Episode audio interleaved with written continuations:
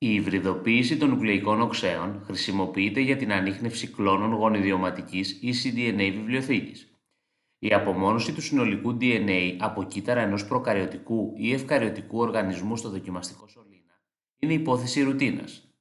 Αν επιδράσουμε στο DNA που απομονώθηκε με κατάλληλες χημικές ουσίες ή αυξήσουμε τη θερμοκρασία, τότε σπάζουν οι δεσμοί υδρογόνου μεταξύ των δύο συμπληρωματικών αλυσίδων και οι δύο αλυσίδες αποχωρίζονται η μία από την άλλη. Η διαδικασία αυτή λέγεται αποδιάταξη. Οι δύο μονόκλονες συμπληρωματικές αλυσίδες σε κατάλληλες συνθήκες μπορούν να επανασυνδεθούν. Στην ιδιότητα αυτή στηρίζεται η διαδικασία της υβριδοποίησης, που είναι η σύνδεση μονόκλονων συμπληρωματικών αλυσίδων DNA ή συμπληρωματικών DNA-RNA. Η υβριδοποίηση είναι μια πολύ σημαντική ιδιότητα του DNA που μας δίνει τη δυνατότητα, αν έχουμε ένα γνωστό μόριο DNA, να το χρησιμοποιήσουμε ως ανιχνευτή για τον εντοπισμό του συμπληρωματικού του όταν το τελευταίο βρίσκεται μαζί με χιλιάδες άλλα κομμάτια.